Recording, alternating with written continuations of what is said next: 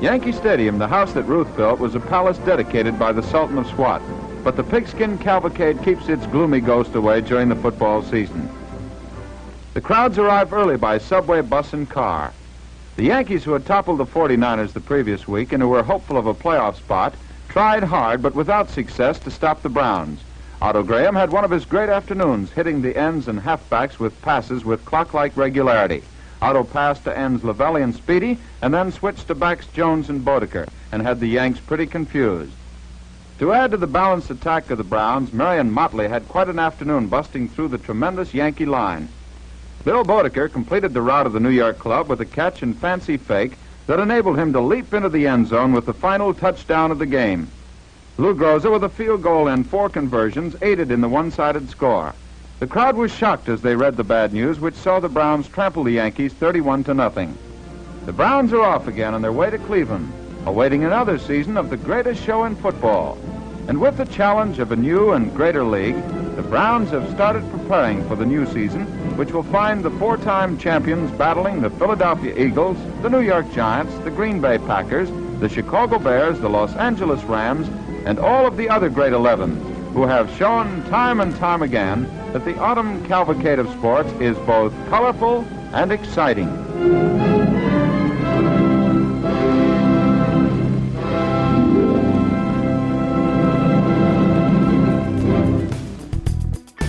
Welcome to Good Seats Still Available, a curious little podcast devoted to exploring what used to be in professional sports. Here's your host, Tim Hanlon.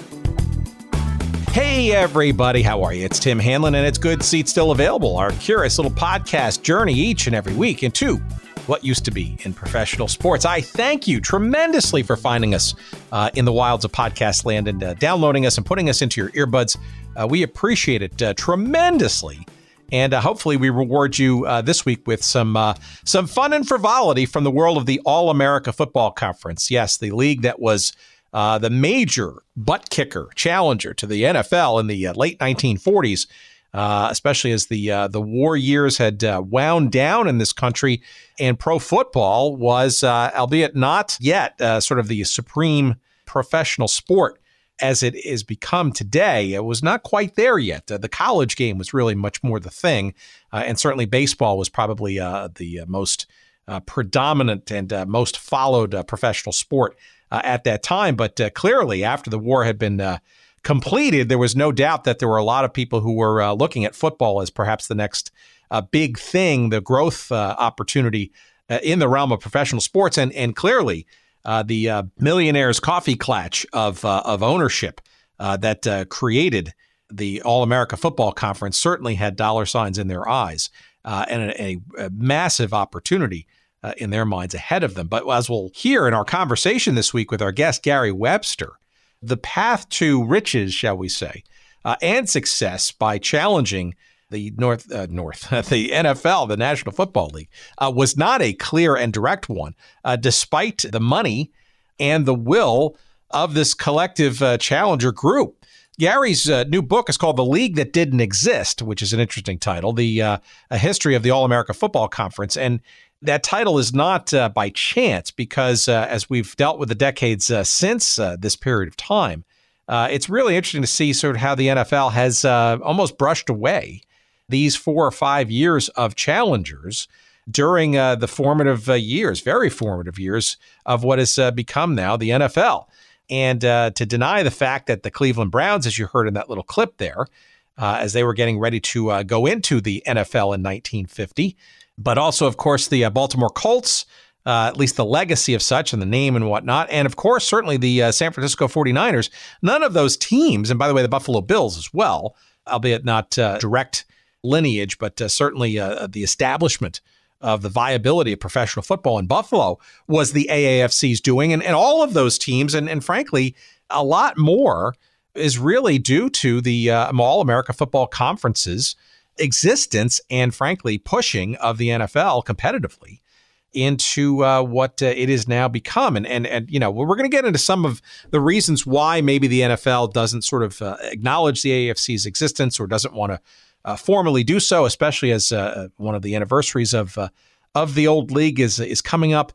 it does remain a mystery. We'll get into some of the issues, but regardless of that, the history of the All America Football Conference is a fascinating one, full of uh, intrigue, full of uh, egos and vision.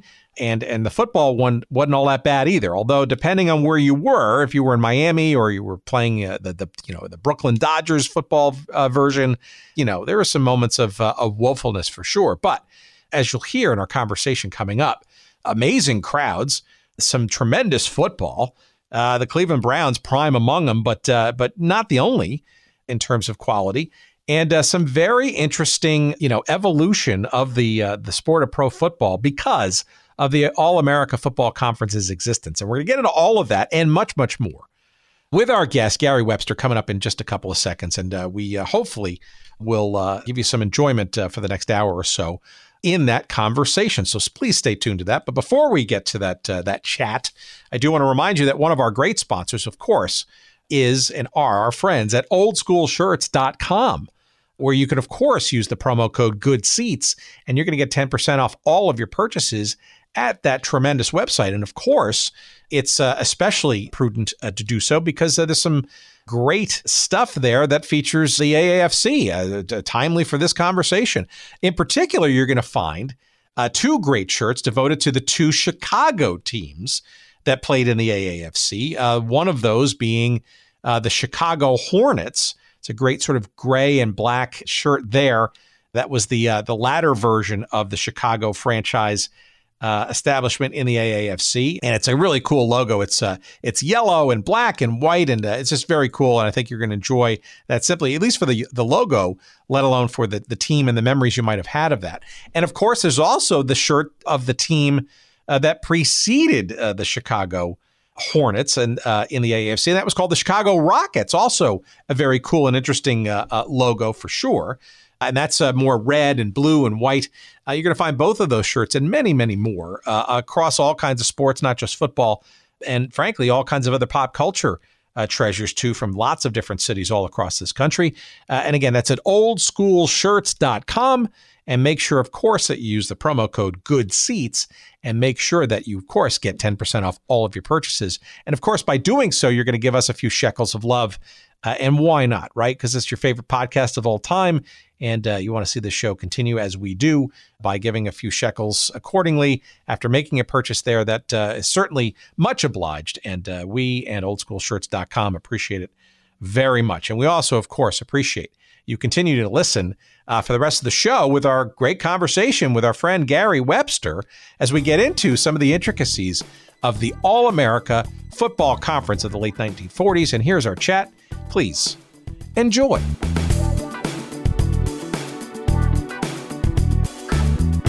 I take it that that your your interest in the AFC is born from uh, the Cleveland Browns uh, being an Ohio guy, but that's an assumption. Well, that's absolutely uh, correct. In fact, uh, well, I, I've been interested in the AAFC because I am a Browns fan, but then when I was researching my book about the 1948 undefeated AAFC champion Browns, I really became interested in the AAFC, and knowing that even to this day the uh, NFL pretty much dismisses the existence of the AAFC, I and I looked around to see if anybody had written about it in any detail. I found a, a couple of books of um, statistics and such, but no real detail about the four-year existence of the AAFC. And having all of that information that I had already compiled in writing about the Browns, I was just able to expand upon that, and uh, McFarland was interested in uh, publishing the history, so that is uh, where the book came from.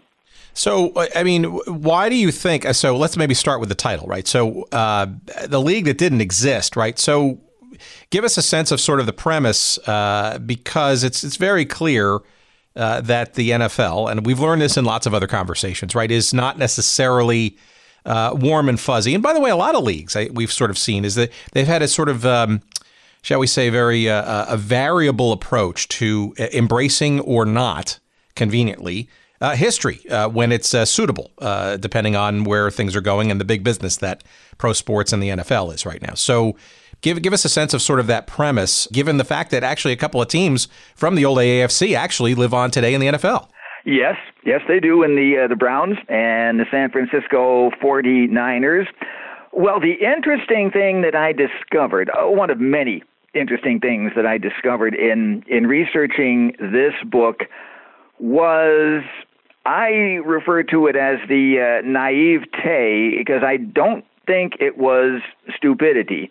I really don't. The men who bankrolled the AAFC were smart businessmen. They acquired gobs of money to be able to um, invest in professional football, which was highly speculative in the, the late 1940s.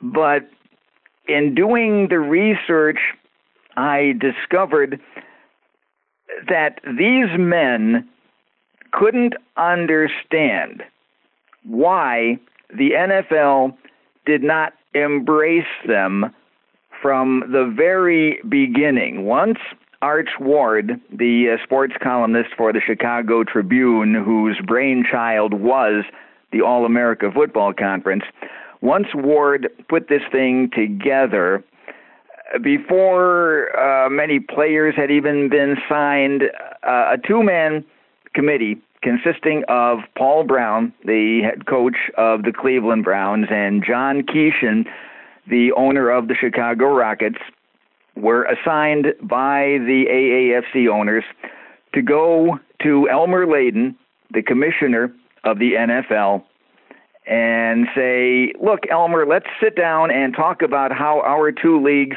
can coexist peacefully and uh, in, in prosperity.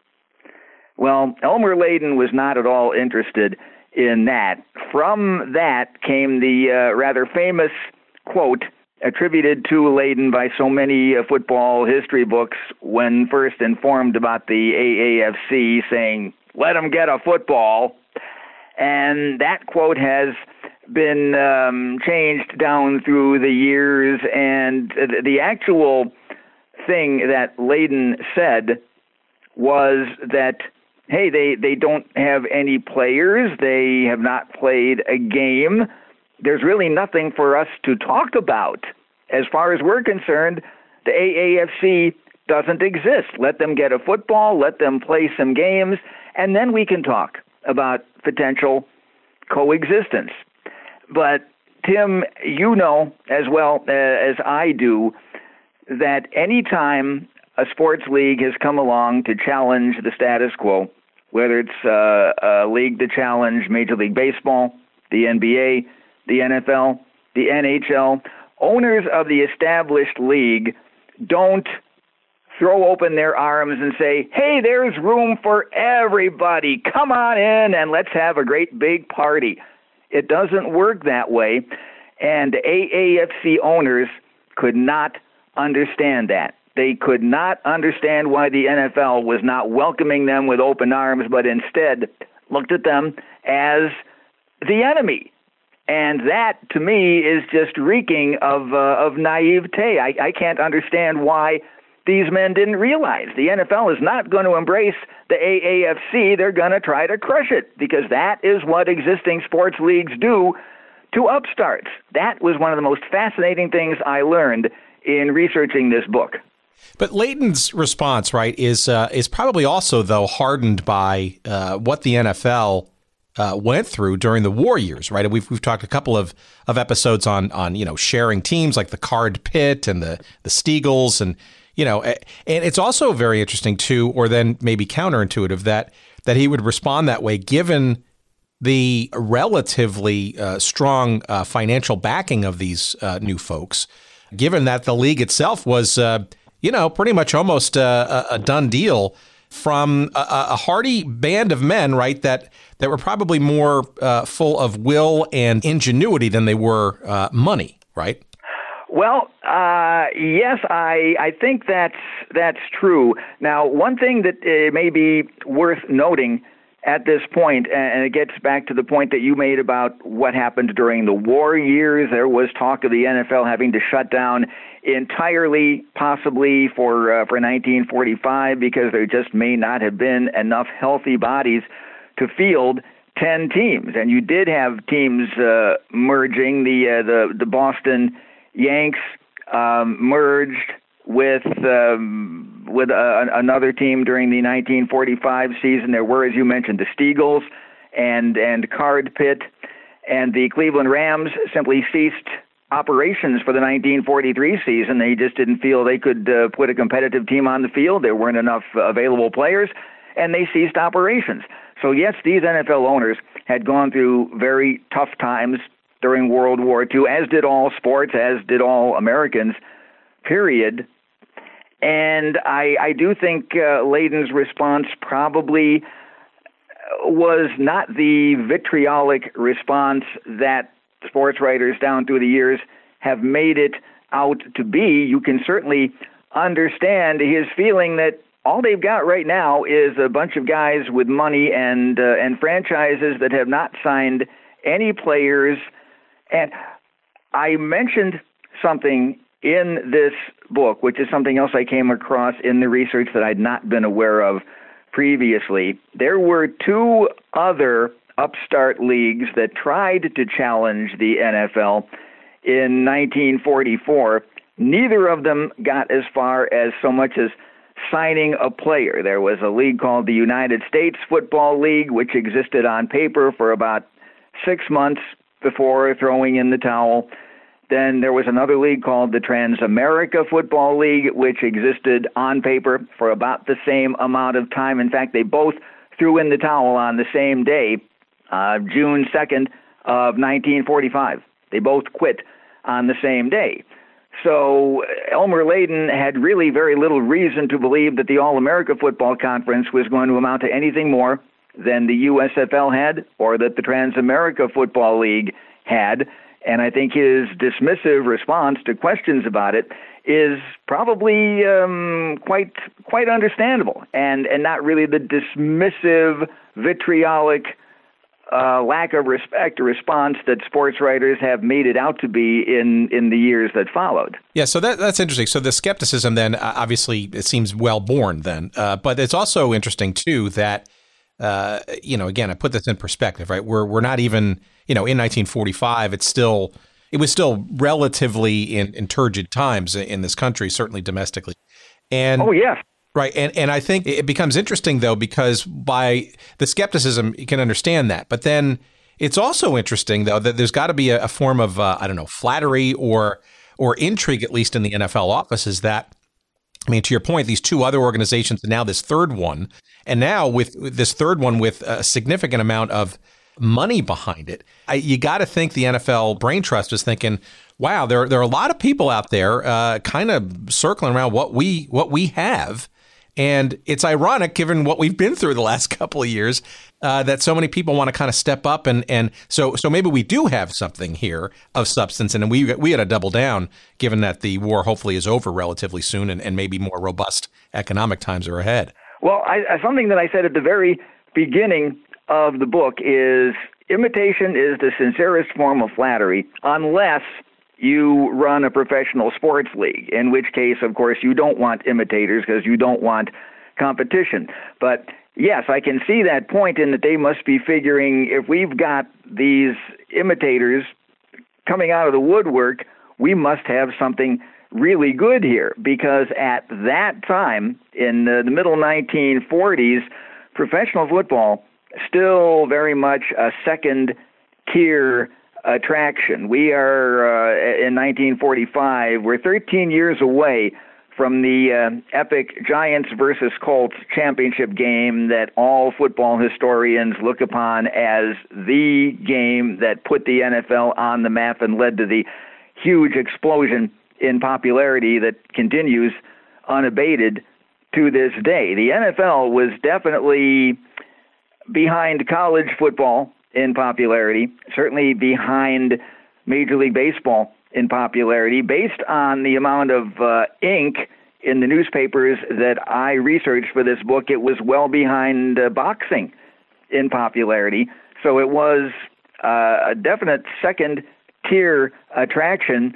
But they had to be thinking, as you said, we may be onto something here because look at all these people with money to spend who are trying to challenge us. But the NFL was really pretty much fighting for its own survival in 1945 until the war ended. The players returned from Europe and from the South Pacific, and they were able to field 10 teams in 1945 and look ahead to uh, to greener pastures and better days come 1946 and beyond. All right, so who are these? Who are these guys in this uh, millionaires coffee clatch around the AAFC? And what, from your research, give us a sense of maybe them, sort of maybe separately or individually or or collectively, how how they thought that their approach uh, and the timing and pro football generally was worth the major challenge with the AAFC.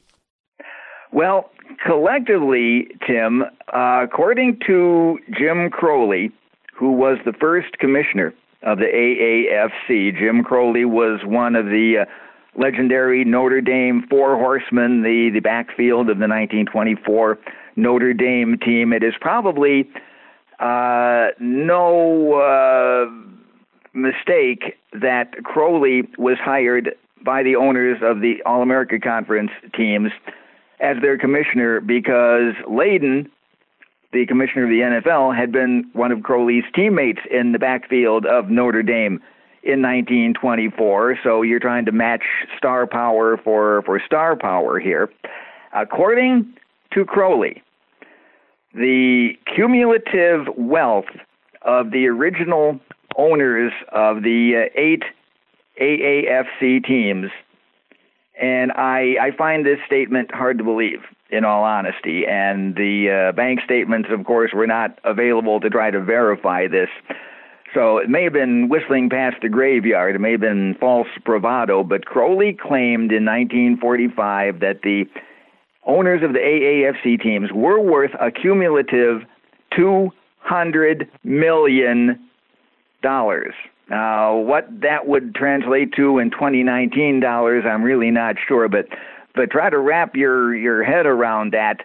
$200 million is, according to Crowley, cumulatively, cumulatively what these men were worth. Now, that is uh, a staggering amount of money. And then when we get into what happened once the AAFC started playing games, you'll scratch your head even more and wonder how can that be? It just doesn't seem possible that they had this kind of uh, cumulative personal wealth and fortune because AAFC teams were uh, were dropping like flies financially after the first season of, of 1946. Well, okay, so that's that's interesting because uh, and I think this is sort of a theme that's gotten played out uh, in uh, successor leagues, especially in football, uh, where like to say, say the World Football League as an example, right? Where, you know, it seems it's relatively easy uh, to speak to the ego and the uh, intrigue of, of a potential well moneyed owner uh, to quote unquote own a professional football franchise. Uh, it's quite another, necessarily, though, to uh, translate that into uh, an operating budget and an ongoing funding of operations besides the original investment. So it almost seems like perhaps that maybe you're alluding to maybe a bit of that, right? Where it's, uh, you know, sure, it sounds like a great idea, and, and I'm happy to hobnob and be associated with a number of uh, well moneyed and well intentioned, arguably, football fanatics to to get a new league up and running, and and perhaps there's some some real business there because the football thing is is still relatively fledgling and maybe underdeveloped. So you said naivete earlier. Did, did you think any? I can't imagine any of these folks uh, would have been naive enough to think that just showing up with a check and and getting the publicity to get things going would be the last thing that they'd have to do relative to actually running a football team, which sounds like more money. Uh, I can't imagine any of them wouldn't have thought that, that that would have been part of their mix to get this thing going. Well, uh, again, using the uh, the term naivete, let's look at the situation here in uh, in Cleveland and in writing this book, I really had to be very careful not to dwell too much on Cleveland because, of course, this is where I live, this is uh, where I grew up, and I've been a Browns fan all my life. I mentioned in the book that it really, truthfully, could be titled The Cleveland Browns and Seven Other Teams because that's pretty much what the AAFC was. Um, I had to be very conscious of not making it too Cleveland centric, but so much of the history of the AAFC is the history of, of what happened here in, in Cleveland. Mickey McBride, the owner of the Browns, made his money as uh, owner of the Yellow Cab Company, a very well heeled individual who said at the um, team's banquet after the 1946 season that he approached Arch Ward when he heard about the new football league that was being created because remember at this time Cleveland was in the NFL. Cleveland had the Rams in the NFL and McBride went to Ward and said, "You're going to have a team in Cleveland. If you are, I'd like to own it." And Ward said, "Oh, okay, we would like to have a team in Cleveland. Let me check your background and uh, get back to you." And according to McBride, in like a week, Ward got back to him and said, Okay, you check out if you want the Cleveland franchise, you've got it. McBride said, and I don't think uh, this was tongue in cheek. I really don't believe this was said in jest. McBride said, To show you how much I knew about football, I thought I'd write a check for $500 and, and I'd be in the league. And he was in for a rude awakening after that. Now, I can't say how that might have translated to the uh, other owners of other teams. But uh, apparently, some of these people didn't really have a good concept of what running a professional football team would be like and what it would cost. Now, McBride was one of those people who was, as the saying goes, smart enough to know what he didn't know. And he knew he knew nothing about running a football team, so he hired a guy who knew everything about running a football team and let Paul Brown run the team, and the results spoke for themselves. But it would just seem to me, based on what I found in my research, that um, some of these people didn't really realize what they were getting themselves into. It was more complicated and more expensive than they thought. And in other situations, just because somebody has a huge amount of money doesn't mean they're going to be willing to spend it on a venture that doesn't appear to be about to return much of a profit on the investment. The, the, the, the franchise in, in your city of Chicago being the perfect example. Uh, the, the, the Chicago franchise had four ownerships in four years in the All America Conference. Each one supposedly loaded, and each one went bankrupt before each individual season was over. Now that's interesting. All right, so so give us a sense based on what you were able to determine. How was the recruitment process for these potential or eventual owners? Uh, at least in the beginning part of the of getting this league up and running. Was Ward basically running that? Was McBride kind of like the guy who kind of stepped in and maybe was sort of his uh, shadow seller, so to speak? I mean, because it seems to me that these uh, these guys, right? They're all guys, you know, come from uh, different forms of uh, of wealth generation. I mean, you had uh, Tony Morabito, who's a lumber guy out of San Francisco. You mentioned the first owner of Chicago. I guess his name was John Keeshin, who was more of a trucking kind of magnate. And the LA thing, right? You know, which seems to me like it was a sort of a classic group. Uh, you had a you had a racetrack owner in there, and then um, arguably a, a front man arguably how much money uh, he actually brought to the mix. And Don Ameche, right, a well-known guy, and, and Louis Mayer from from MGM. I mean, how was that process sort of going? Like, was it was it an ego push to get you know uh, people in, or or I'm just curious as to what the process by which uh, the the money was being uh, solicited, how that was sort of going and and, and processed. Well, I found out. I mean, one thing that was a, a common thread throughout the research that I did was that the AAFC loved to talk about the amount of money that its owners had. And the sports writers who wrote about the league dwelt on this that the bottom line is the AAFC really has more money than the NFL. The AAFC owners have deeper pockets than the NFL if the recruit, well, I shouldn't say recruitment of McBride because they did not recruit him. He went to them. um, newspapers of the time did not go really into any detail about the vetting process, if there even was a vetting process back in the 1940s. But Arch Ward was a smart individual. As your listeners may uh, know, he was the guy behind the old college football all star game, which started every college season up until uh, 1976, and also the guy who came up with the idea for the Major League Baseball all star game. So this was a smart individual who obviously knew that money was going to be needed if the AAFC was going to compete with the NFL. And the guys, in most cases, that wound up with AAFC ownership were men of considerable means, with a couple of exceptions, which make for some of the most interesting stories that you'll find in the book. I'm talking specifically about the uh, the Miami Seahawks, who became the Baltimore Colts and were a constant uh, source of irritation, to say the least, to the uh, the AAFC, always being in in money trouble. So I can't specifically tell you how the process went of recruiting these owners, but there was nothing the commissioners of the AAFC enjoyed doing more than bragging about how much money their owners had. And every time there was a franchise, well, most times, let me qualify that, most times that there was a franchise in financial trouble, the commissioner, be it uh, Jim Crowley or those that uh, followed him, uh, Jonas Ingram and uh, Scrappy Kessing, all had all was singing from the same songbook. Well, if this ownership goes under, we've got another one waiting in the wings, and boy, have they got money. And I had to get a laugh out of that because um, it just didn't uh, come out in the wash.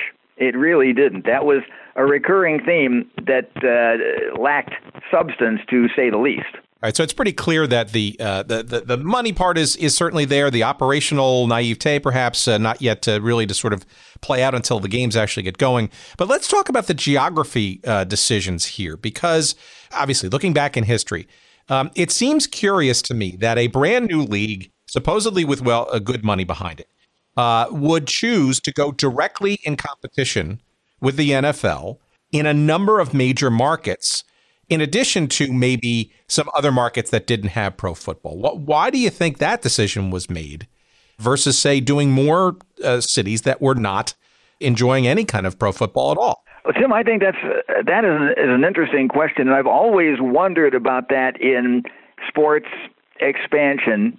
Why do you go into a city that's uh, already got a team like um, in, in 1961 the American League puts a team in Los Angeles which just got the Dodgers. Why are you doing that? So why did the AAFC decide to put a team in um, New York, which already had one? Well, it's New York. So any professional sports league figures we've got to have a successful franchise in New York, media capital of the world. So we need uh, we need a franchise there, and they actually had two because they had uh, a franchise in Brooklyn as well. So now you've got three teams in the New York City metropolitan area. Cleveland already has a team, but we have a guy who's from Cleveland and says he'd like to own a team, so fine, we'll put a team in there. Chicago's got to have a team. Uh, Arch Ward is our founder, and he works for the Chicago Tribune, and we have to put a team in Chicago. Um, then you wound up with two teams in Los Angeles, which had not been the game plan when the AAFC put a team in Los Angeles. There was no uh, professional football there. Then the Cleveland Rams moved to Los Angeles, and now you've got two teams in um, in that market. So I've always found that uh, curious as well. Why would you go where the product is already there? The AAFC, of course, did go into a number of markets that didn't have football. At the time they put a team in Los Angeles, there was no team there. They put a team in San Francisco, which uh, did not have a team. They put a team in Buffalo, which did not have a team. And they um, they put a team in Miami, which did not have a team, and that turned out to be probably the worst decision that the AAFC made in the four-year history of the league was to grant a franchise to um, to Miami, and we could do a podcast about the Miami Seahawks alone. So I think the reason for New York is pretty obvious. You've got to have a successful franchise there. Plus, they got Yankee Stadium. What happened was that the uh, Brooklyn franchise of the NFL was uh, abandoned, and the owner of that franchise, Dan Topping, who also happened to own, along with Del Webb, the real New York Yankees, baseball New York Yankees, and Yankee Stadium. Now, this gives the AAFC a fledgling league, uh, the number one sports venue in America. They are going to have a team in Yankee Stadium. So that's the obvious reason for, for putting a team there. You've got two franchises. The Dodgers hardly count. The Dodgers are pretty much an afterthought, and I'm sure we'll uh, talk a little bit about them in uh, a few minutes. So your your virgin territory is Buffalo, Los Angeles, San Francisco, and Miami. Now, this gives me an opportunity to mention that uh, the name of the league is the All America Conference, often called incorrectly the All American Conference. In fact, so much so that on the back cover of my book, my publisher calls it the All American conference. They didn't send me the back and front covers when they sent me the proofs, so I wasn't able to correct them. So it's kind of embarrassing that on the back cover of my book it's called the All American Conference. But the idea behind this was it did cover all of America. You had teams in the Northeast, you had teams in the Midwest, you had teams in the Far West, and you had a team in the Deep South. Because at this point, the National Football League is strictly in the Northeast and the Midwest, except for the Redskins. That was as far south as the NFL went. Everybody else was in the Northeast or the Midwest. So Ward felt he had created a truly all America conference. And that's how the franchises um, wound up where they they looked into other potential places like Dallas, like Houston, like uh, New Orleans, like Kansas City, and uh, nothing ever came of those. But they did have franchises in places with no track record of professional football in Buffalo, in Los Angeles, in Miami, and in San Francisco. Yeah, so I mean, this is also uh, I think you know people have to again remember that ha- how relatively tenuous pro football was at the time. We alluded to it earlier, uh, but but talk about moxie, right? I mean, uh, not only is we're talking about the wealth supposedly behind this effort, but you know we're really trying to now push the current uh, ownership of the NFL into the realities of uh, of a geographic you know understanding of the United States, and then there's plenty of places where quote unquote pro football uh, doesn't exist. I mean, ambitious is uh, kind of an understatement, I guess, uh, given. I guess the original sort of uh, vision of truly expanding what football could be across literally the entire country. Yes, I think that's what Ward had in mind. Now, uh, in going into Miami, George Preston Marshall, the owner of the Washington Redskins, who is probably the AAFC's number one antagonist for the four years that it was in existence, George Preston Marshall just laughed and said, There's no way football is going to succeed in Miami. You guys are really going to regret this decision.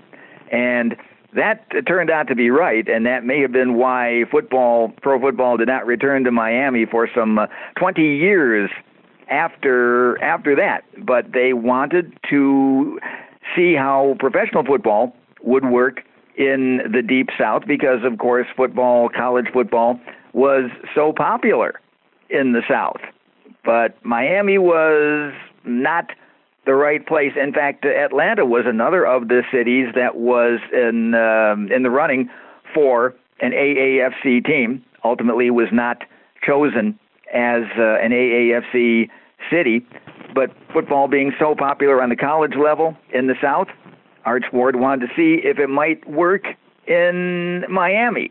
That didn't mean football couldn't work in the Deep South, but Miami turned out to be uh, the wrong place to put a professional team in 1946.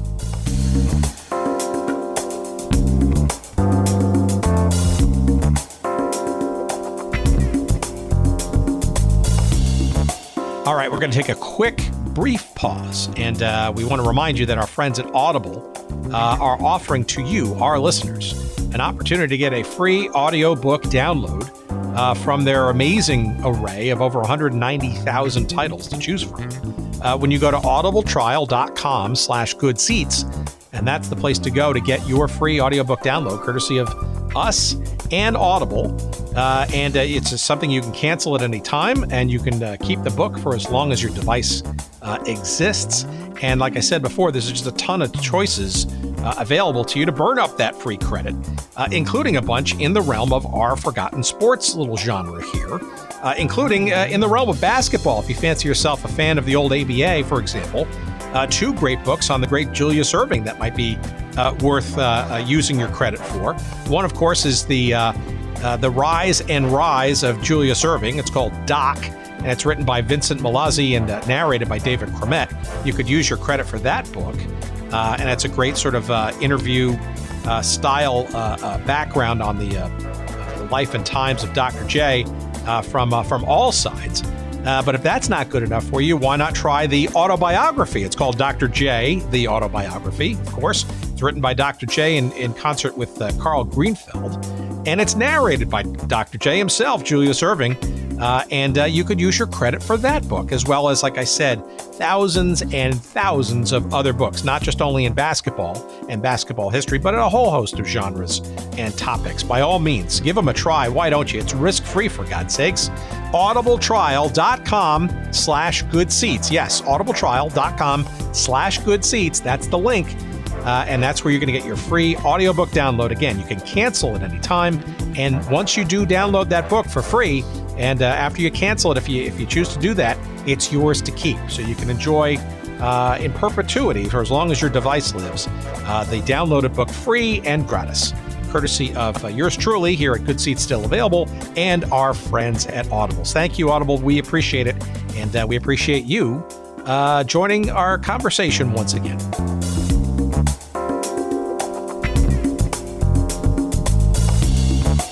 Aside from Miami, which which we can t- touch upon later, or perhaps even do a separate episode on if you're if you're willing, uh, and uh, and and I haven't I don't bore you to tears uh, with this one.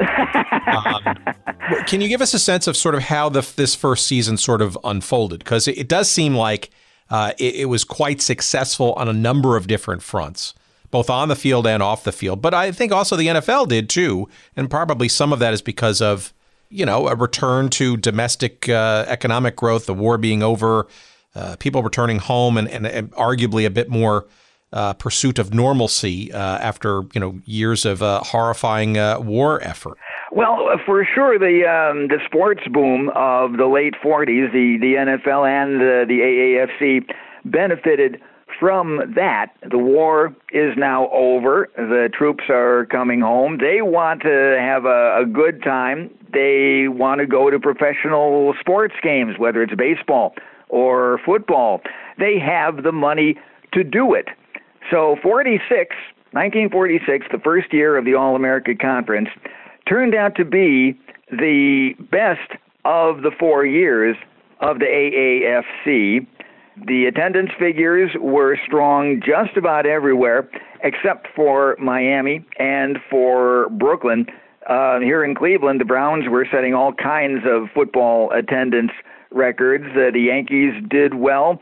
The Bills did, uh, the Buffalo Bisons, I should say. They were the Buffalo Bisons in 1946. And uh, they surprised a lot of people by the way they supported their team. The uh, Rockets in Chicago had the one decent season that they would enjoy in four years.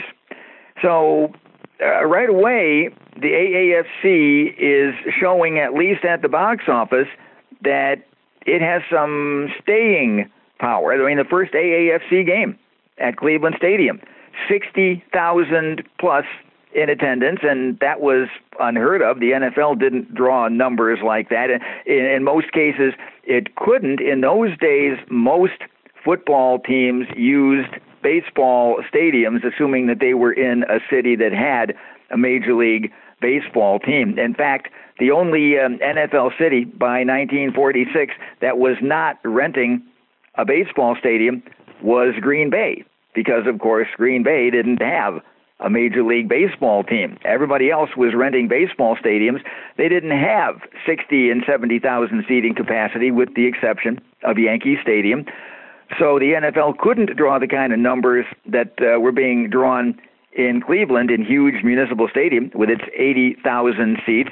Of course, the biggest venue was there in Chicago, where the Rockets played in Soldier Field, and it's 100,000 seats.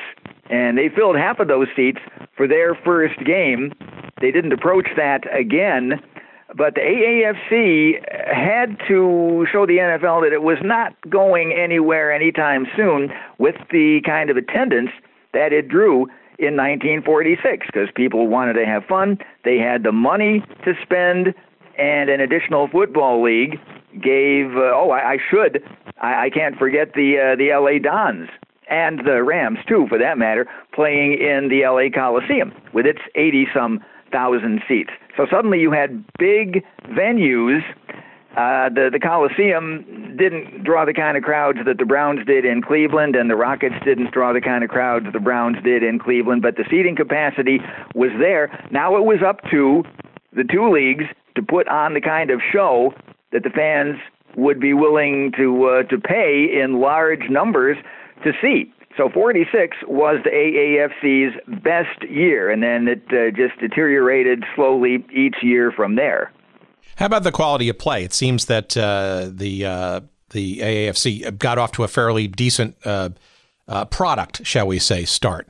But uh, it also seems that there was quite a divide between sort of the haves, if you will, on field and have-nots in terms of their performances. Well, Tim, there there was in in both leagues uh, a big disparity between the top teams and the bottom teams. But yes, in the AAFC, that was probably one of the reasons that led to their demise. You had the Browns, who stood head and shoulders above everybody else, the 49ers, who were almost as good, the Yankees, who were almost as good, the Dons in Los Angeles, who were um, pretty much mediocrity, a 500 type team. And then you had everybody else, especially in the Eastern Division, where the first year of the AAFC, the Yankees win the Eastern Division title with a record of 10, 3, and 1. The other three teams in the Eastern Division combined to win eight games.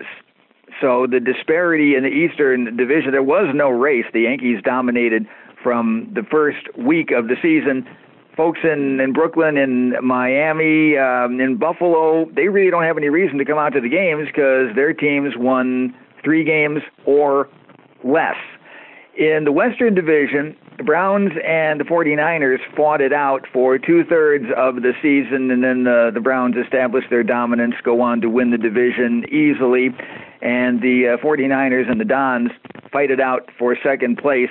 The Rockets bring up the rear, but the Rockets had three tie games in 1946, so you can look at it this way: they were three points away from having a winning season of eight and six, or you can look at it the other way: they were three points away from having a record of five and nine instead of uh, five, six, and three. So competitively, the first season of the uh, AAFC in the West, there was some competition. In the East, there was none. And that situation, it became so serious that by, by 1948, the commissioner of the AAFC felt it was necessary to step in and rearrange, shall we say, um, some of the uh, the playing talent. And and how did that sort of unfold as the season sort of ended? I mean, if you're the ownership of the AFC and your Arch Ward, do you claim success? It seems like there's plenty of room to to do such. But it also seems to me that there are some, as as becomes obvious in in later later years, uh, some real significant hurdles to overcome. Well, after the first year, the uh, the league meeting, which took place the uh, week of the, the the championship game, which was in Cleveland, Browns beat the Yankees to become the first AAFC champion. Uh, the big problem was what are we going to do with Miami? In Miami, the owner had run out of money by the middle of November. The players had not been paid from the middle of November until the end of the season, but they kept showing up for practice and for games Anyway, so Miami problem had to be dealt with. It was dealt with by liquidating the franchise and moving it to uh, to Baltimore. Otherwise, things were in in relatively good shape. There was a change in ownership in Chicago. The first AAFC commissioner, Jim Crowley, resigned the commissionership and bought the Chicago franchise. So everybody is anticipating great things for the Rockets in 1947. Crowley has an outstanding record as a college coach. And referencing uh, back to what we were talking about earlier, John Keeshin, the uh, trucking magnate, sold out, and Crowley and his new ownership supposedly had lots of money to spend on playing talent. And remember how important this would be because you now have two leagues fighting over the same talent. Players have a choice. Do I sign with the NFL? Do I sign with the AAFC? Who's going to give me the best deal? And of course, they played off both leagues against each other until they got uh, got the top dollar.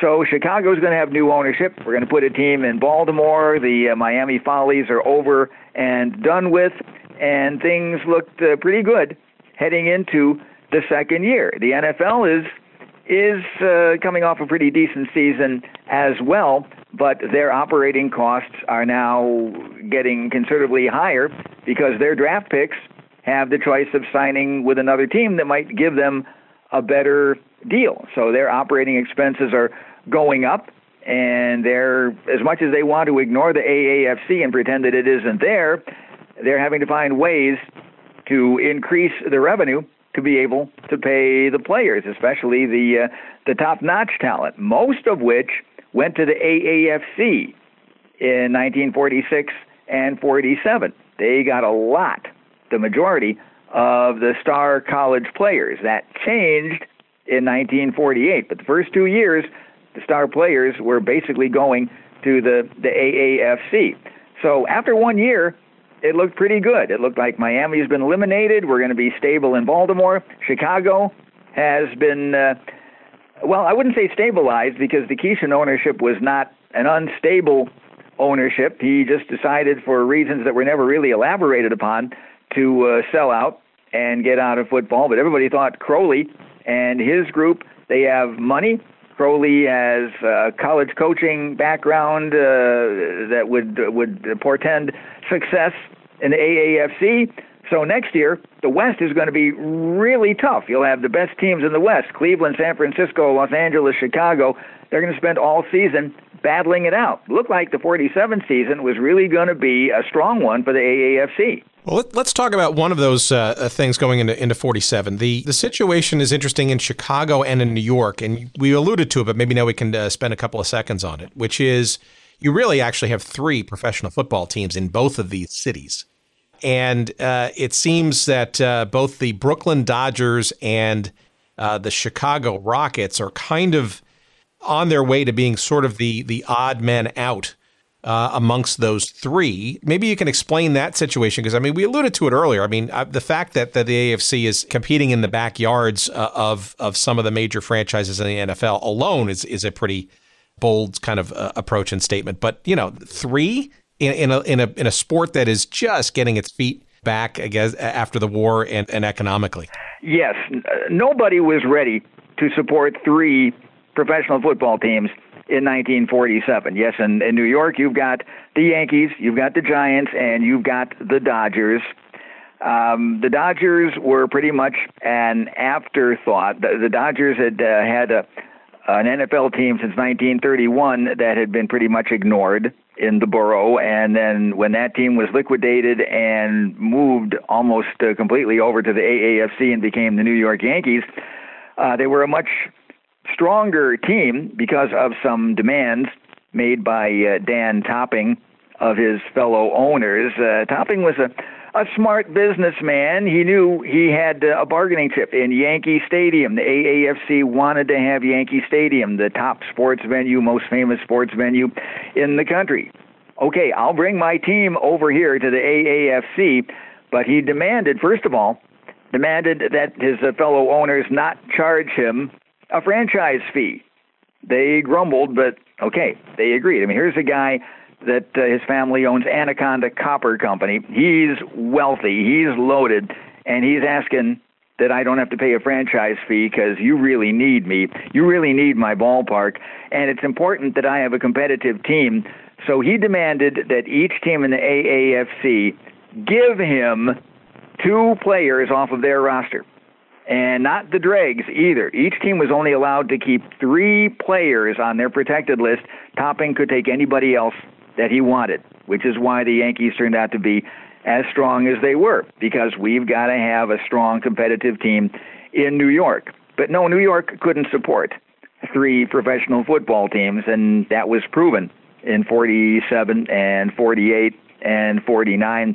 Chicago couldn't support three teams either. Chicago had the Bears, of course, the monsters of the Midway.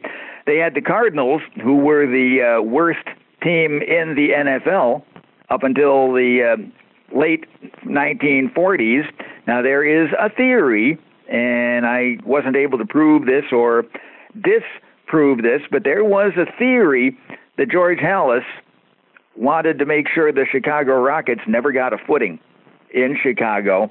So he funneled some good players to the Cardinals to make sure that they were not not only competitive, they wound up winning the championship in uh, 1947. They had never been a competitive team until the middle 40s, but Halas wanted to make sure that the fans came to see the Bears and the Cardinals and not the Rockets. So maybe there was some chicanery going on. Uh, nothing was ever proven.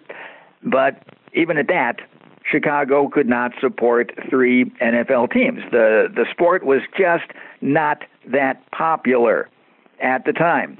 And Los Angeles as big as it is, big as it was, struggled to uh, support two teams. I mean, they go from no professional football in 1945 to having two teams in 1946, kind of like that sounds that sounds familiar. Doesn't that sound familiar? yeah, that that happened uh, just a couple of years ago. Haven't had a team in 20 years. Now we got the Rams and we got the Chargers, and they struggled to support what I found really, really interesting was why, for some reason, the fans tended to turn out for exhibition games in Los Angeles as opposed to regular season games. They had a handful of exhibition games, both the, the Dons and the Rams, that drew over 80,000.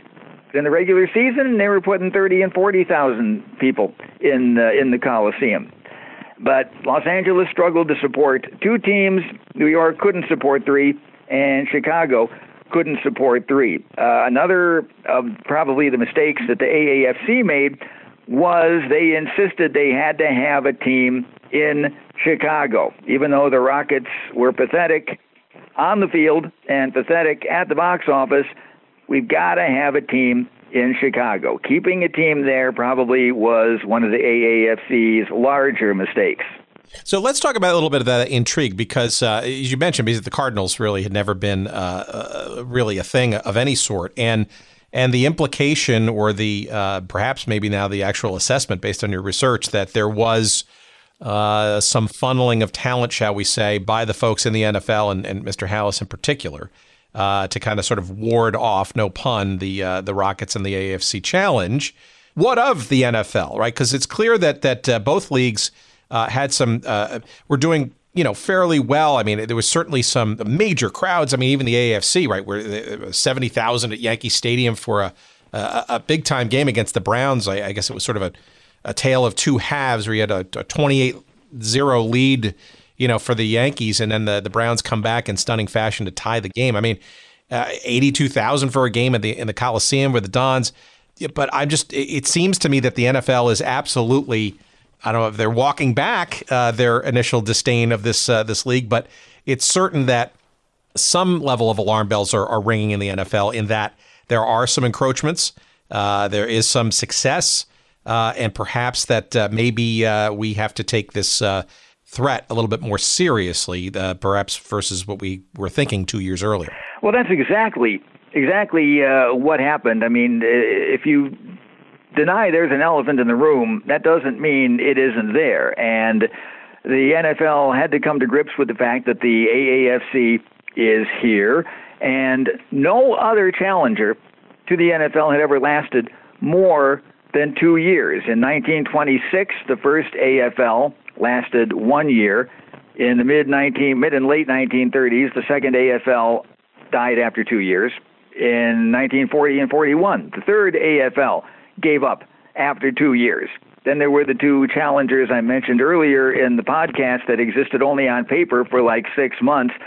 So by 1948, that was a historic season for the AAFC simply because it became the first challenger to the NFL to make it to a third season. No other league had managed more than two years without throwing in the towel. So the AAFC has been around for three years. It's not going to go away, which is what the NFL was hoping would happen. So, yes, they have to acknowledge the existence. And as both leagues are now beginning to uh, bleed red ink because of uh, operating expenses, player salaries, this is when the first peace feelers are made by by both leagues. There was in um, in 1948 an effort by the owner of the Philadelphia Eagles, Alex Thompson, to get some of the owners from both sides together and try to hammer out some sort of agreement so that both sides are not losing all of this money. What happened there was that uh, Dan Topping of the Yankees made what he thought was a completely innocuous remark about the Mara family, the owner of the Giants, that uh, the Mara family in 1948 is going to lose $200,000 operating the Giants this year. And uh, wouldn't it be great if we could all stop losing money and start making a profit on our football teams? Well, that remark was made at a uh, football dinner covered by a number of writers, and as soon as the Mara family read it, they went absolutely ballistic. They were going to be part of this peace conference that Thompson had organized. They immediately withdrew. So did all of the other owners in the NFL, and they said, uh, if this wasn't war before, it's war now. So the first of the peace feelers uh, went up in smoke, being uh, the reason being that uh, that uh, Topping had made what he thought was just an off-the-cuff, truthful remark but it marked the point where both sides realized we have to put a stop to this thing before both of us wind up going out of business. 1948 was the year the NFL acknowledged they're not going to go away, so what are we going to do with them? And for the last year and a half of the AAFC's existence, that became the question. What are they going to do with the AAFC? Yeah, so the AAFC, though, so they also, I guess, have their own kind of decision to make as well, right? I mean, so there's there is that sort of entreaty, there is sort of that feeler. You know, I, I guess the NFL folks could sort of perceive that as being, you know, maybe there's a sign of weakness there that they're kind of, you know, uh, reaching out to us so early in their in their proceedings. But it's it's unmistakable that both sides, right, recognizing that this competition is raising salaries, which I guess is good if you're a player of the of that era, right? Because you've at least got you have choices, right? A theme that we hear over and over and over again with challenger leagues, and the competition, right? Uh, arguably has uh, uh, goodness for not only players and and and their their potential uh, ability to command higher salaries, but also uh, conceivably for fans and and the quality of play, right? Versus uh, sort of a status quo. But it's pretty clear that both sides recognize that this competition, while healthy and, and arguably you know a good thing to, for fans, ultimately is not going to uh, end well. Well, uh, Tim, what what goes on after like uh, the middle of 1948, after this first peace conference goes up in in smoke? What you will find if you read the book is the phrase a sensible solution. there must be a sensible solution to this pro football war. So, what is it? And after the 1948 season, um, the Browns finished 15 and 0, won the AAFC championship, and the next day, instead of them getting all the headlines, the big headlines are that a contingent of AAFC owners was on their way to Philadelphia to talk to some NFL owners, the first face to face meeting in the three year pro football war. And maybe uh, the problem was everybody thought, okay, it's going to be solved in one day. The AAFC owners will go to Philadelphia, they'll hammer out an agreement with the NFL owners, and we'll have peace in one day, the differences between the two leagues were not going to be ironed out. They met for one day and they issued a joint statement that said, We couldn't fix the problem. So hopefully there will be further meetings. But the phrase that keeps coming up is a sensible solution. The problem is each side had a very different idea of what a sensible solution was. The AAFC always envisioned a setup like Major League Baseball two separate but equal leagues working together, and at the end of the season, each league's champion would meet in a one game winner take all playoff. That's what the AAFC wanted, or at least that is what they continued to insist that they wanted. That was their vision. That was what they wanted from day one to create a Major League Baseball type situation. The NFL's idea of a sensible solution was we want the Cleveland Browns and the San Francisco 49ers we will absorb those two teams, and the rest of the AAFC will disband. That was their idea of a sensible solution. So you can see 180 degree difference here between the two sides why the initial talks didn't get anywhere. You can you can see why uh, there was no there was no common ground here, none at all. The, the AAFC wanted uh, a common draft, which of course happened with the AFL and the NFL after after their merger. First thing that they did before they started, before the actual merger, was at least the common draft, so you weren't cutting each other's throats with player salaries. The AAFC said, let's have a common draft so we're not killing ourselves paying our players. And the NFL continue to insist, no way, no common draft, never going to happen. So you can see why the negotiations, at least at that first meeting after the 1948 season, didn't go anywhere. There was no common ground between the two parties. Well, who has who actually has the leverage in that conversation? Because you can make the argument the NFL has more of the leverage, or or or maybe some people would say the AFC does because of uh, of some of their you know successes and and frankly drawing power against some uh, direct competition in the NFL. Right, so it almost feels like there's a, a group grope, I guess, for who's got the leverage really for that conversation? It seems like the NFL, you know, kind of stiff armed that because arguably they kind of could because they're the legacy league. I don't know. Well, I think that's that's the case. I think it is, and I, I think that is borne out in what the eventual resolution of the pro football war turned out to be. And again, much of my research was done in the uh, the Cleveland newspapers, and even in the papers here. The attitude toward most, uh, from most of the writers toward the AAFC was this league is not as good as the NFL. Maybe the owners do have more money than the NFL owners, but the product is not as good. It is not as prestigious as the NFL. I think the the leverage really did belong with the NFL, regardless of how much money these AAFC owners may have had. I think the NFL held the upper hand. They did have the prestige. They did have the the team name recognition, which the AAFC didn't have.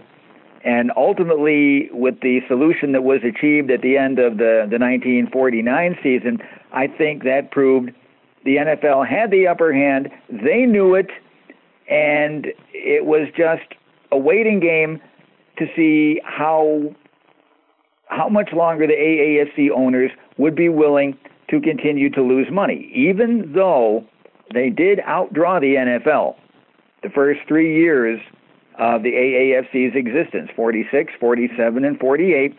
They did slightly, not substantially, but they did slightly outdraw at the box office the NFL. Nonetheless, uh, the NFL had the prestige and they knew it, and I think they knew that they could wait it out, and ultimately they did.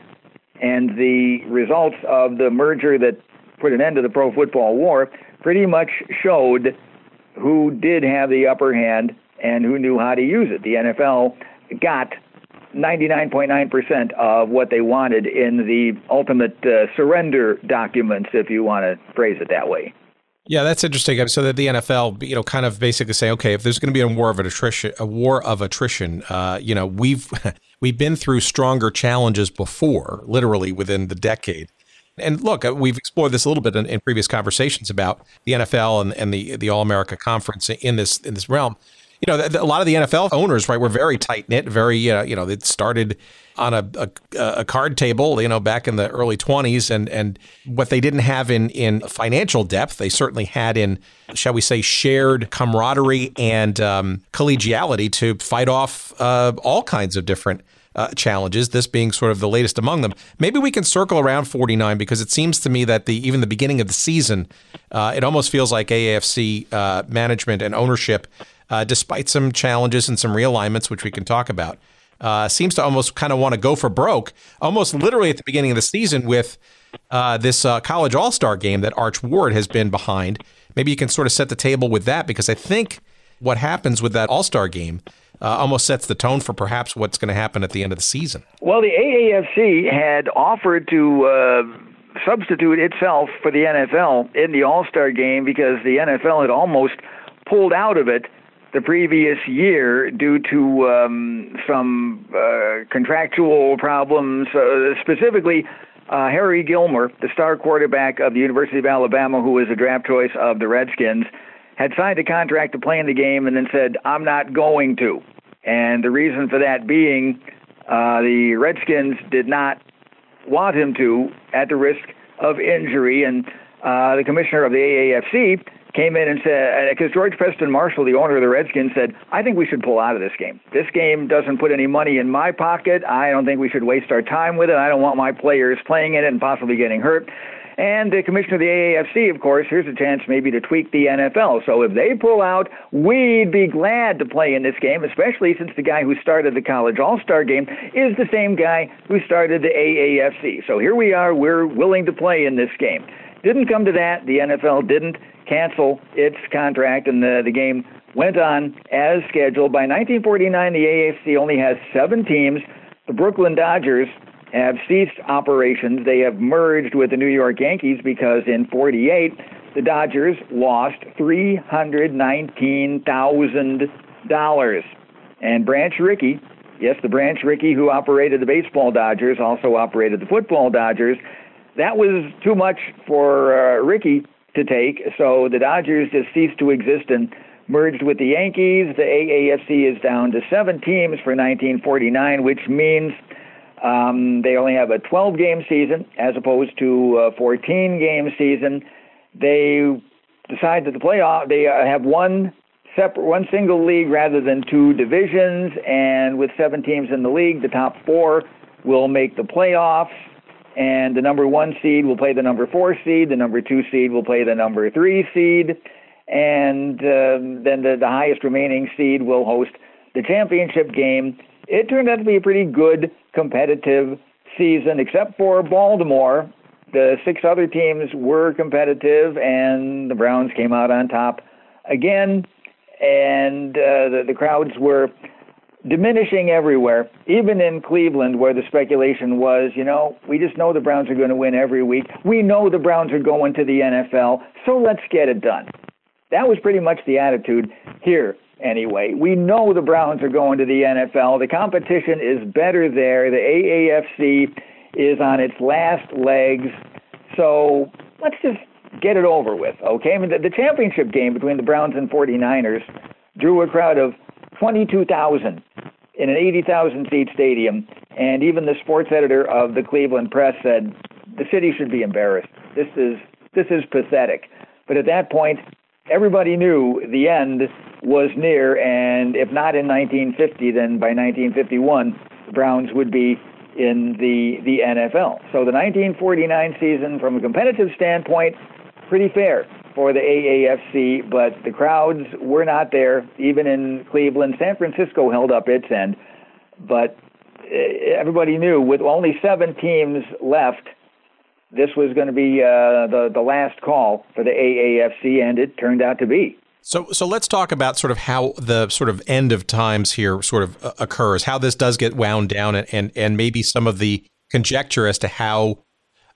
Don't call it a merger, right, or some kind of combination. Um, maybe a little bit of, uh, of interesting points around sort of how how all of this sort of comes together uh, in the end, both uh, during the course of 49 and then maybe after the season of 49. Because I, am really curious as to like how much fans and or I mean you, you're kind of alluding to the fact that pretty much people kind of knew something was going to occur.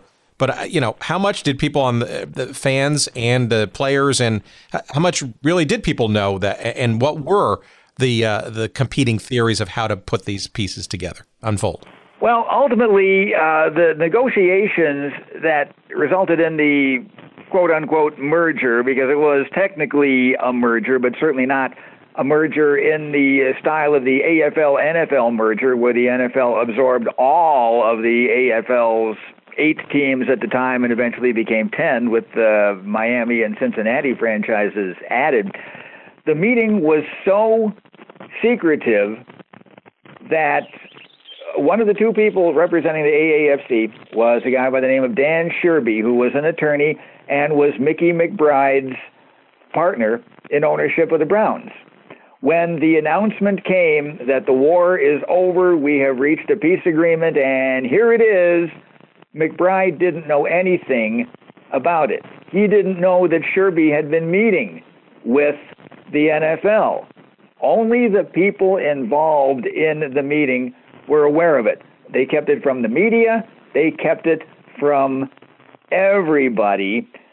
And and Tim, the bottom line was it was prompted by the fact that owners on both sides were just losing such huge amounts of money. There was no way two leagues could continue. And AAFC, whether they had more money or not, um, their owners, I think they just saw the handwriting on the wall, and the National League, even then, was too big, too much of a force, too much of a behemoth. They were not going to give in. They were never going to agree to this separate but equal two leagues deal that the AAFC wanted. The owners were tired of uh, of losing money, and they decided it was a draconian peace, but we accept the uh, the agreement that they reached was pretty much the same agreement that they could have had at the end of the 1948 season. The sticking point at the end of 1948 was the Browns and 49ers were more than willing to join the NFL, and the other AAFC teams were pretty much willing to uh, disband and say, "Hey, it's been fun, but we're going to do other things now." But the Baltimore Colts would not go away. They insisted if there is a merger, we're going to be involved in it. The Redskins wanted nothing to do with the Colts being in the NFL. The AAFC owner said, We've been through too much in three years. We're not throwing anybody under the bus. If the Colts aren't included, we're going to go on for another year. They lost the Dodgers. They kept the Colts. They went on for another year. And at that point, it just had to cease and desist. And so the NFL, they made uh, the one concession. The one concession that they made was okay, we'll take the Colts. We get the Browns, we get the 49ers. We'll take the Colts, and the rest of you go away. And that was the ultimate sensible solution. The other AAFC franchises disbanded, the Browns and the 49ers and the Colts moved into the NFL the Colts were punching bags for one year and then disbanded themselves. And uh, what we have left of the AAFC is the fact that uh, the Browns, despite a hiatus in the 1990s, Browns and the uh, 49ers are still around and still in business. Um, can we talk about the Bills for a second? Because it seems like that uh, there was uh, a valiant attempt on the uh, from the fan base uh, of the uh, Buffalo Bills to also be included in this quote unquote uh, merger. Yes, there was, and if anybody really got the short end of the stick, it was the Bills fans. I mean, they were asking the question: if Baltimore is in, why aren't we in? Because Baltimore, every year of their AAFC existence, 47, 48, 49, went hat in hand to the public and said, We're broke. We need you to come across with the money to finance our team next year. We are broke. The Bills, who became the Bills in 1947 after being the Bisons in 46, they supported their team well.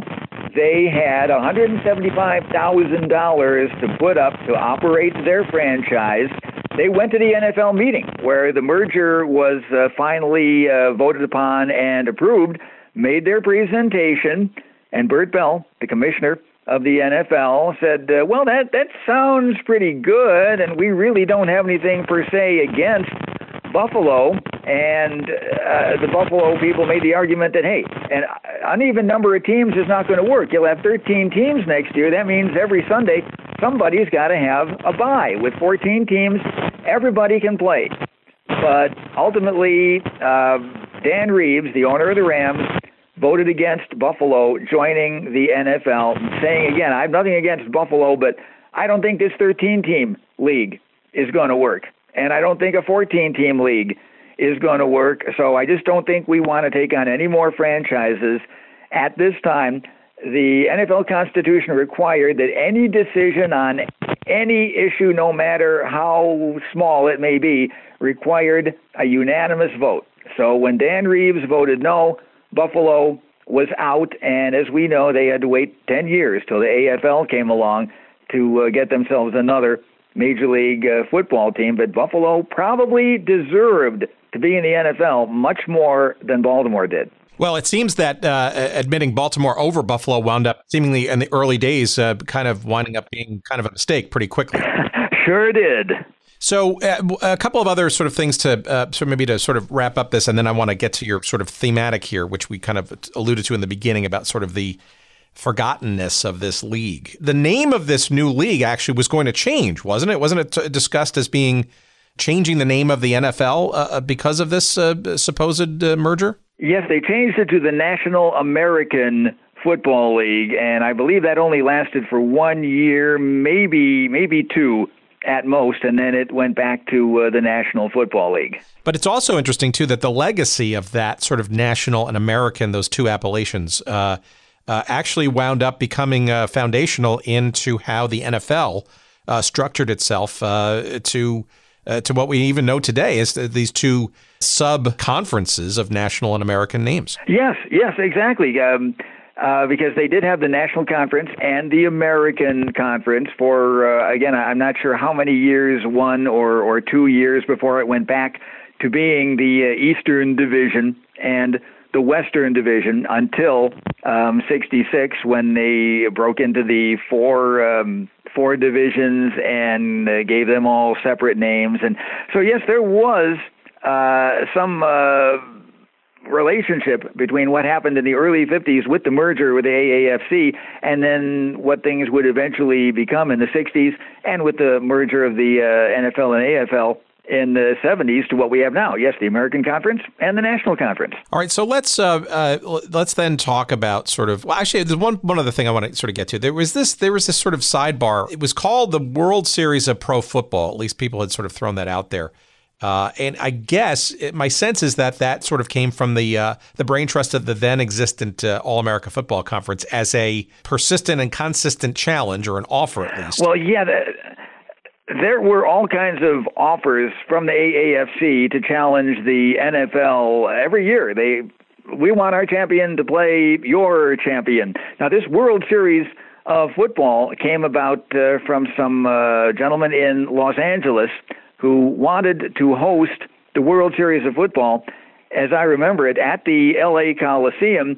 but they wanted to do it as sort of a, a warm up act to the Rose Bowl game, which again shows you that college football was much more popular than professional football in those days. But I believe that was their idea. Let's have the AFC AAFC champion play the NFL champion, and then a few days after that, we'll have the real attraction, the Rose Bowl game. The NFL never wanted any part of that, and none of those ideas, whoever they may have come from, and they came from any number of uh, different places and sources, the NFL wanted no part of that. Their champion was not going to play the AAFC champion. They had everything to lose, nothing to gain, and that game was never going to happen, and it never did. Very interesting. So, okay, so let, let's sort of come back to this sort of major theme that we kind of initiated the conversation around. And, and again, it goes back to the title of the book, uh, The Proverbial League That Didn't Exist. We've talked about this with other leagues and, and have uh, absorptions and or mergers and all those kinds of things, and, and the uh, sometimes convenient remembrances or distances from history that uh, that make up those leagues and and uh, and the things that come from it. And the NFL is obviously no exception. But so you know, the title of your book is not, uh, I'm sure, a trivial one. What of the NFL's remembrances and or incorporation of the AAFC in its history, both records as well as otherwise? Because it is undeniable, right, that the Cleveland Browns, whichever version in history you want to kind of, I mean, the, the the name at least, right, lives on uh, but its history obviously is is now branched into a couple of different environments in the NFL, but it's still very much part of Cleveland history. The 49ers and the Colts, obviously, uh, very much part of the NFL's uh, ongoing legacy. And even some of these teams like the Buffalo Bills, et cetera, can ar- arguably draw some of their initial uh, beginnings from from the old AFC. So, what of the state of this four year challenger league and its incorporation into the rich tableau of pro football, the NFL in particular. Uh, why isn't it more uh, embraced uh, as part of its uh, of the league's legacy? Well, I I wish I had a, a really good, solid answer for that because I think in your asking the, of the question, you've touched on the the legacy that the AAFC has left behind. It really should not be swept under the rug or forgotten or, or left in the, the dumpster of history. The Browns and the 49ers are left behind. The, uh, the Buffalo Bills uh, kind of can trace their antecedents back to the AAFC. The Baltimore Colts were sort of born there, then died, and then were uh, rejuvenated in the uh, the early 50s. In the NFL, um, I wish I had an answer as to why the AAFC is not given the respect that it deserves. Um, I, I think I think in in closing, I'll just mention uh, an incident that has happened with me and uh, with this with this book, which might uh, give you an idea of still the the lack of respect that the AAFC gets, uh, as you probably know, the, the Pro Football Hall of Fame is not operated by the NFL, but uh, it apparently it seems to have kind of the same attitude toward the AAFC that the the NFL does. In that, um, when this book was published, uh, I and also my uh, my publicist uh, tried to get in touch with the the Pro Football Hall of Fame because 2021 will be the 75th anniversary of the AAFC. And we've been trying to get in touch with the Hall of Fame to see if uh, we can put together some kind of program to commemorate this.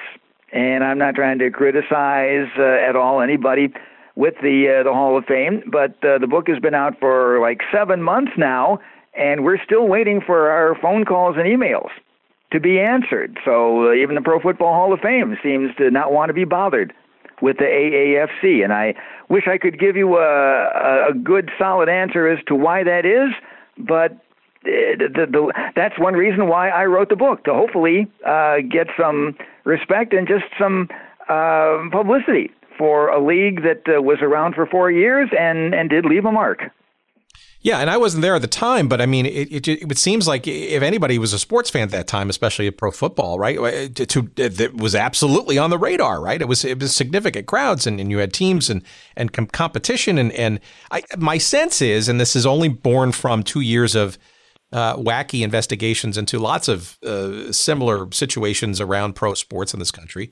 It, it maybe is a reluctance, I guess, to even admit that there was moments or two of weakness or or uh, or competition, or just to even maybe validate the fact that that there have been challenges, which I think in the NFL's case is probably even more than any other league in this country, another sport in this country, probably the hardest to defend, given the A- the AFL experience, which was in many respects the ultimate in justification that a challenger league can be not only equal but merged into via their equality.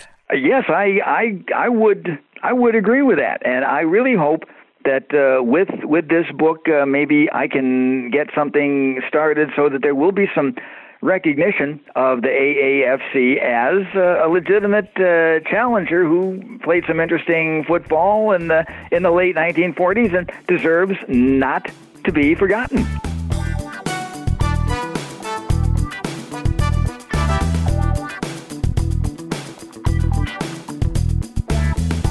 All right, there it is. Uh, we uh, thank our friend Gary for uh, our little chat about the uh, AAFC and the Browns and all the various uh, teams that sort of came out of that and the heritage that, for whatever reason, the NFL doesn't sort of fully and warmly embrace. But uh, maybe by buying a few more copies of Gary's book, that'll help the cause and the process and raise a little bit more awareness of of this issue and this uh, wrong that probably needs to be righted.